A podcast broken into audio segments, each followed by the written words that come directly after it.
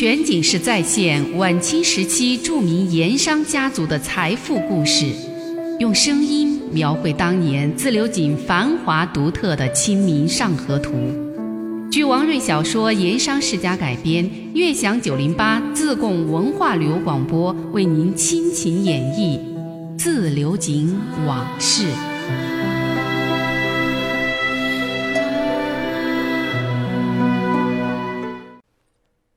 上一回说到，一个月来，自流井发生了太多的事情。王朗云因涉水利局案被知县陆基关进了县狱，严小凡涉嫌出走，至今去向不明。分县县城胡某去职，新县城谭梅继任。产商陈新甲等人毁约霸井，向王家发难。炎帝会严公与八大号旧怨难平，纠纷再起。正是在这样的情况下。四大家族中，另外两位巨商李安亭和胡元海联合召集自流井本级盐商聚会议事。当然，这两个人也是聚会议事的主事人。李安亭一贯对官府都是顺从小心的态度，他料想今日肯定要扯到如何搭救狱中的王朗云这个敏感话题，他怕呀，怕日后官府怪罪下来。责怪他聚众为朝廷侵犯王朗云鸣冤叫屈，所以今天议事，他话不多，而且出言谨慎。而胡元海虽说也是本分人，但这次态度很积极。他觉得，如果不为王家做点什么，今后再有什么事儿，恐怕就没人肯为大家出头。要是都听任不管，岂不让众盐商和老百姓都寒了心？所以，他看李安亭不肯多说，不愿意出头，他就站了出来，积极而主动。胡元海的态度也感染了一些在场盐商。有意思的是，最欣赏胡元海今天这个态度的，竟然是李安亭的亲弟弟，另一位实力盐商李安祥。李安祥和哥哥李安亭一样，也是铁匠出身，当年两兄弟开铁匠铺。经营有了一些起色之后，两兄弟就分了工，李安亭主内，李安祥主外。所以李安祥在招呼应酬、人际交往、人情世故这一方面，比他哥哥李安亭要多一些历练，多点经验，见识也更多一些。后来两兄弟靠着一口挖耳井发了家，逐渐的积累，成了自流井著名的河西里这么一个盐商家族。家业做大了。井造、盐号、商号多了，经营事务也就繁杂。为了便于掌控管理，两兄弟就分了家，各自立业。对外还是都叫河西里。不过，在王李胡盐四大家族中，哥哥李安亭成了那个李，李安祥是没排上号的。但是李安祥实力也不小，据说和排名最后的严家是不相上下，也许会稍弱一点儿。但是不会太多。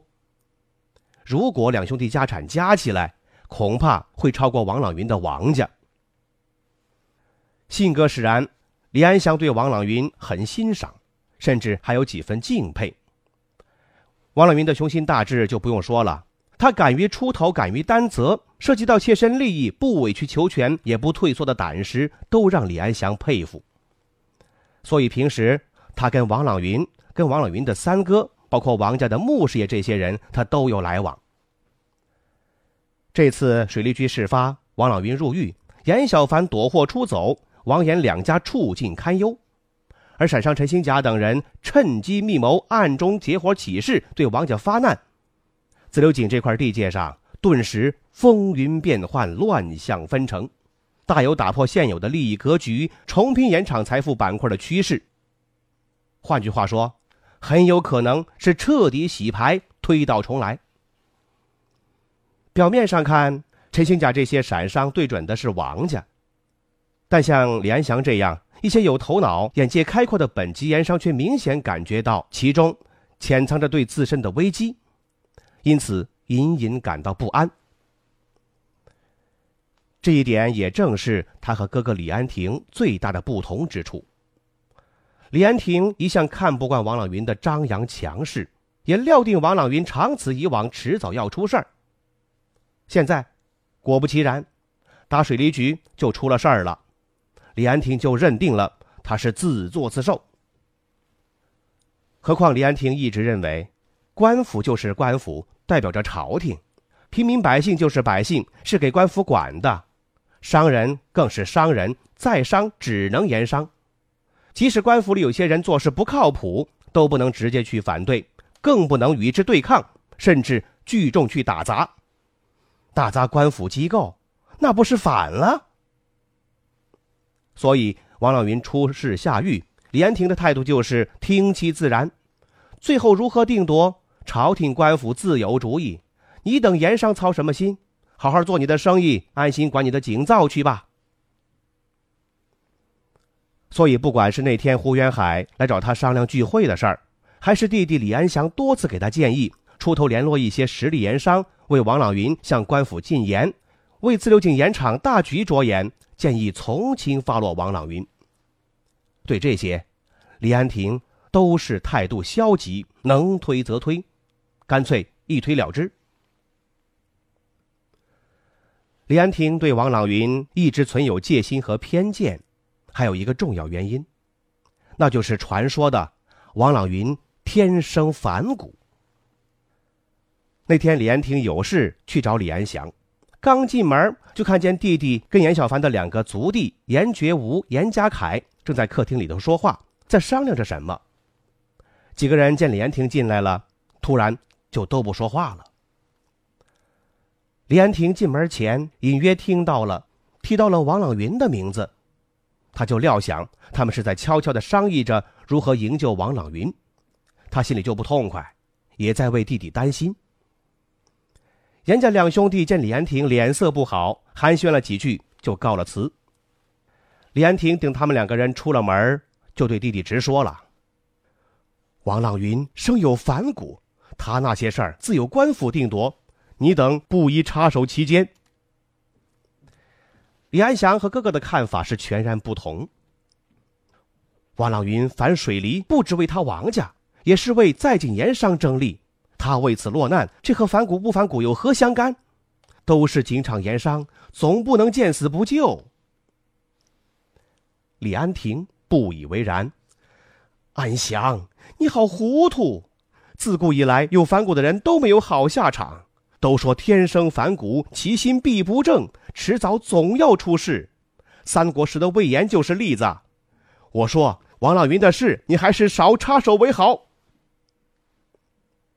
李安祥不服啊，继续的反驳：几十里盐场，百年井灶，眼下官府盐税厘金年年看涨，盐商日子一年不如一年，又平白无故的冒出个水利局来，再让水利一收，盐商哪里还有进账？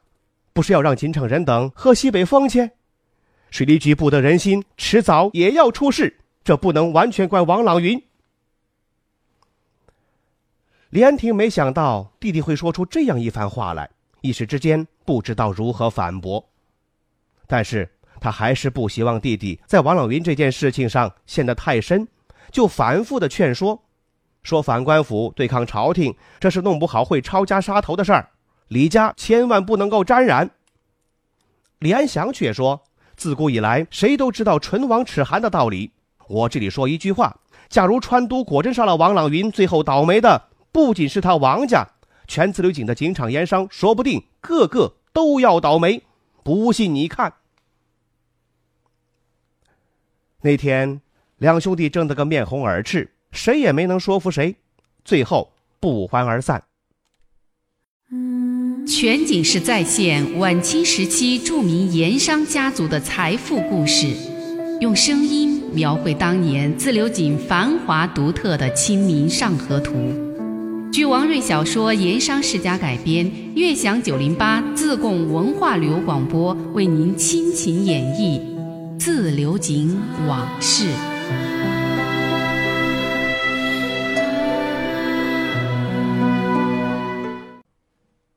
李安亭这天和胡元海主持本级盐商议事，神态举止都显得很勉强，心不在焉的样子，跟胡元海一比，明显的不同。在座盐商都看出来了，看出来是一回事儿，说不说是另外一回事儿。所谓各怀心腹事，尽在不言中。李安祥和严家两兄弟看着，不禁暗自着急。严家今天来的是严觉吾、严家凯两兄弟，严小凡还在避风头，别说是自流井了，连省城也很少露面。自流井家里这一摊事儿，都是这兄弟俩在操持打理。王家本来是三老爷要带穆师爷一起赴会的。后来因为考虑到要发动本级盐商，给县衙门和省都集体上书，请求对王朗云从轻发落。三老爷跟二夫人一商量，还是暂且回避为好，免得让有些人当场对面的为难。所以今天王家没人在场。这天的议事会显得有点沉闷，连平时很活跃、爱说爱笑、爱讲笑话的李成才李三爷。也一反常态的待在一个角落里，闷声不响的喝茶抽烟。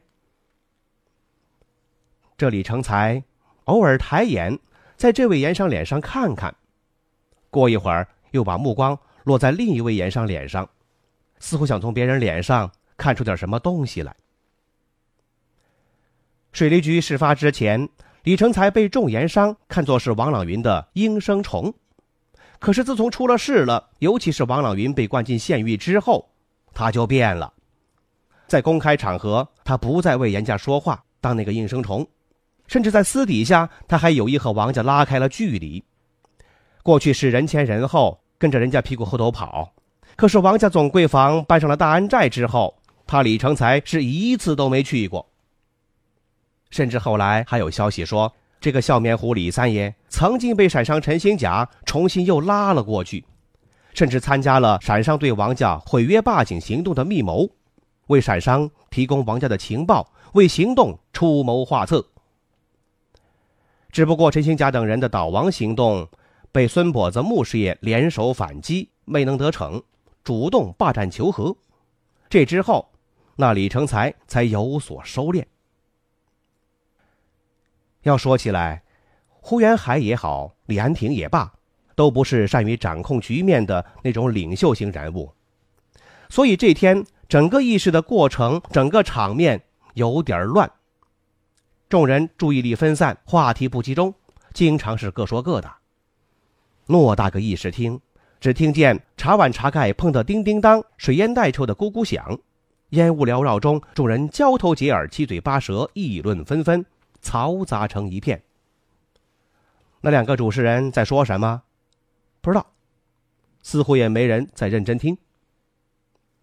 李安祥看着，心里着急呀，朝主持人之一胡元海微微的点头示意，又朝严家两兄弟使了个眼色。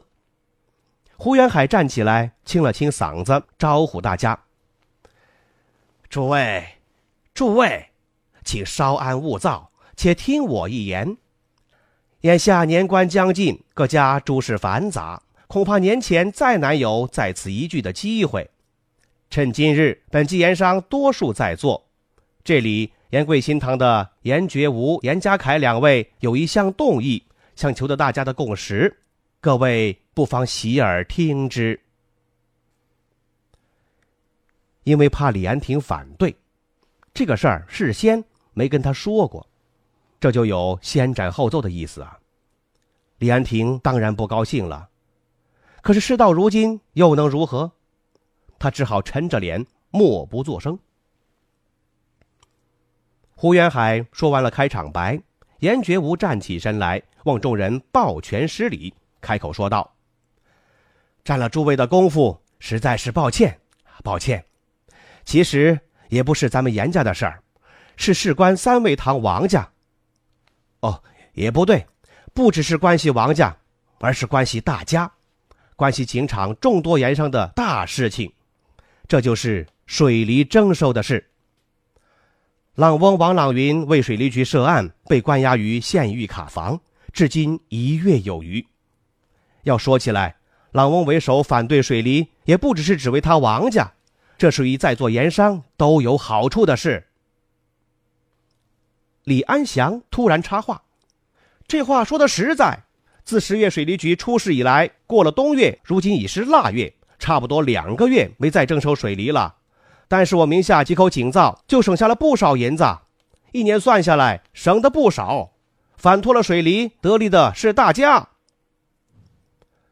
李安祥这一说，在座好几位盐商也随声附和，都说自水利局垮台，没人再收水泥，自家井灶确实得了不少的实惠。有这些人表示赞同，严觉武很受鼓舞，不觉提高了嗓音。既然反托了水泥，大家都得实惠，与在座盐商都有好处。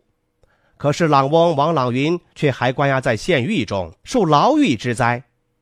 由此，我与兄弟嘉凯一起草拟了一份文稿，向呈送知县陆大人和省督骆大帅为朗翁陈情，请求官府看在我等盐商面子上，为警场发展大计着眼，对朗翁从轻发落。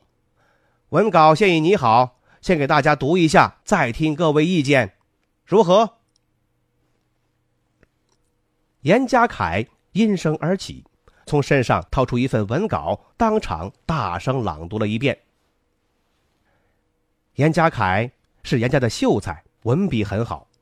他草拟的这份盐商陈情状，很花了些心思，写得条理分明，富有文采，还引用了一些圣人之言，恳求官府网开一面。尽早释放王朗云。不过，出乎两兄弟所料的是，这份陈情状写得好，念出来也让在座盐商大多数人为之动容。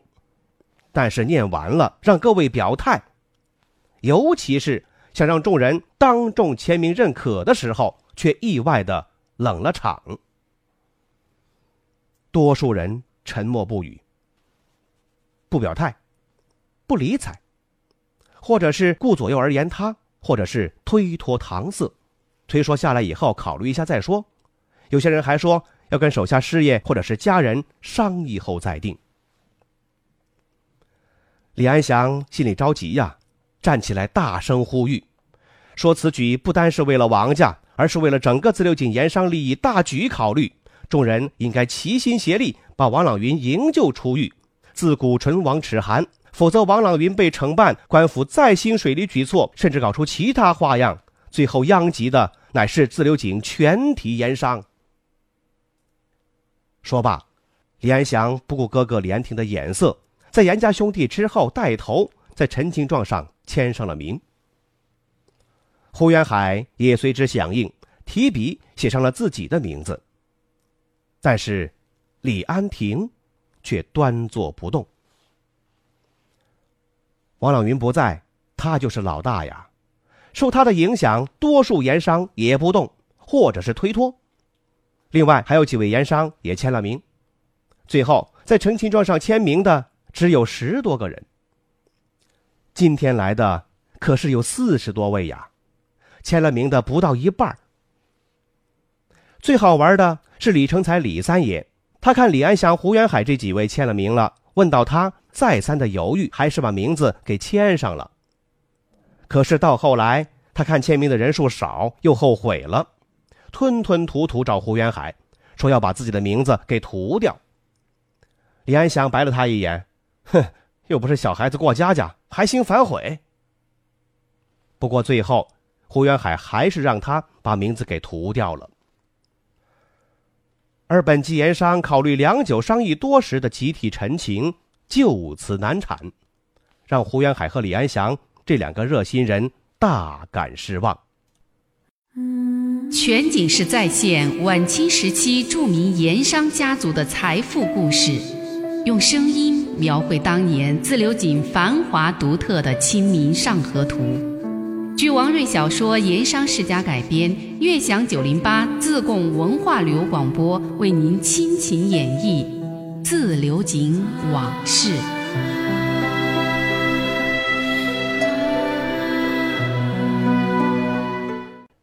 自流井本级盐商打算集体上书陈情，可惜最终难产，没掀起风波。可是，在省城，在省聂台高泽仁府里，却是掀起了不小的风波。这天，聂台高泽仁刚回到公馆，还没走到内室。就感觉今天气氛不对。进来这一路上，一众的门房、仆役、丫鬟，所有这些下人都拿眼睛望他，或者瞟一眼又躲开。高泽仁心想：莫非是今日批公文把脸弄花了？走到无人之处，他看看手，又在脸上摸了摸，没有啊。高泽仁觉得奇怪，难道说是府里发生了什么事儿？刚进内室，就听见小夫人，也就是三姨太哀哀的哭声。高泽仁一听，就估计是儿子高衙内又闯什么祸了。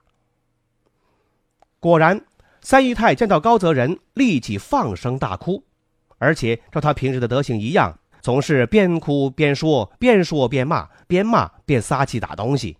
弄得个府里上下鸡犬不宁。高泽仁宠他这个三姨太，那是宠惯了。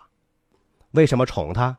因为高阳是他的独苗苗，一子单传，而三姨太正是高阳的亲生母亲。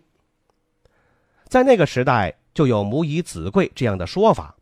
帝王将相之家如此，普通官宦人家也是如此。这也是高泽仁惧内怕老婆。对三姨太一向让着宠着的由来，在省城官场内外，那可是出了名的。世间事都是此消彼长，此起彼伏，这边雄起了，那边就得辞服。高聂台越是惧内，越是宠着让着，这三姨太就越是来劲儿，越是得寸进尺。有几次为了儿子高阳的事儿，三姨太发起威来，竟然把高泽仁脸给抓破了，留下了几条血色抓痕。害得高聂台十来天都不敢上衙门，只好称病在家休养，休了病假了。看三姨太今天这个架势，似乎比抓脸那一次还凶啊！高聂台进屋的时候，难免就格外的小心，生怕三姨太再给他脸上留下战果。高泽仁一面招呼内侍丫鬟伺候哭闹的三姨太，一面把管家叫到书房，问过了原因。一问才知道，事情果然出在了独子高阳身上，是因为两笔赌债的事儿。原来今天早饭以后，高泽仁去了衙门，过了不久，门房那里就来了三个年轻的后生，三个人衣着平常，口气却不小。先是问：“这是不是高阳的家？”得到了肯定答复之后，有一个人又问。高阳是不是本省高聂台高泽仁高大人的儿子？门房将这个人问得不阴不阳，而且语气不善，就喝问道：“这里岂是你等随便问话的地方？没事儿，另找地方说话去，别在这里找不自在。”谁知道这些人并不听他的喝问，其中有个人还理直气壮地说：“我等此番来是有事而来，是专门来讨债的。”我们要找的是高阳，他欠了我们几千两银子的赌债，约定了今日来讨还，麻烦往府里通报一声。说着，其中一个人掏出了两张条子，在手里扬了扬，朝门房说：“欠条今日也带来了，一共是八千两银子，已经延期了好几天，今天必须一次还清。”随后，几个人在大门口就开始起哄了。不久，惹来了无数路人围观。那么，高阳欠债到底怎么回事呢？咱们下一回接着再说。漫步抚溪河畔，天车脚下，古岩井旁，总会有一种情愫潜滋暗长。那些和盐有关的故事、传说、历史，或凄美，或悲壮。共同诉说着的两个字：家乡。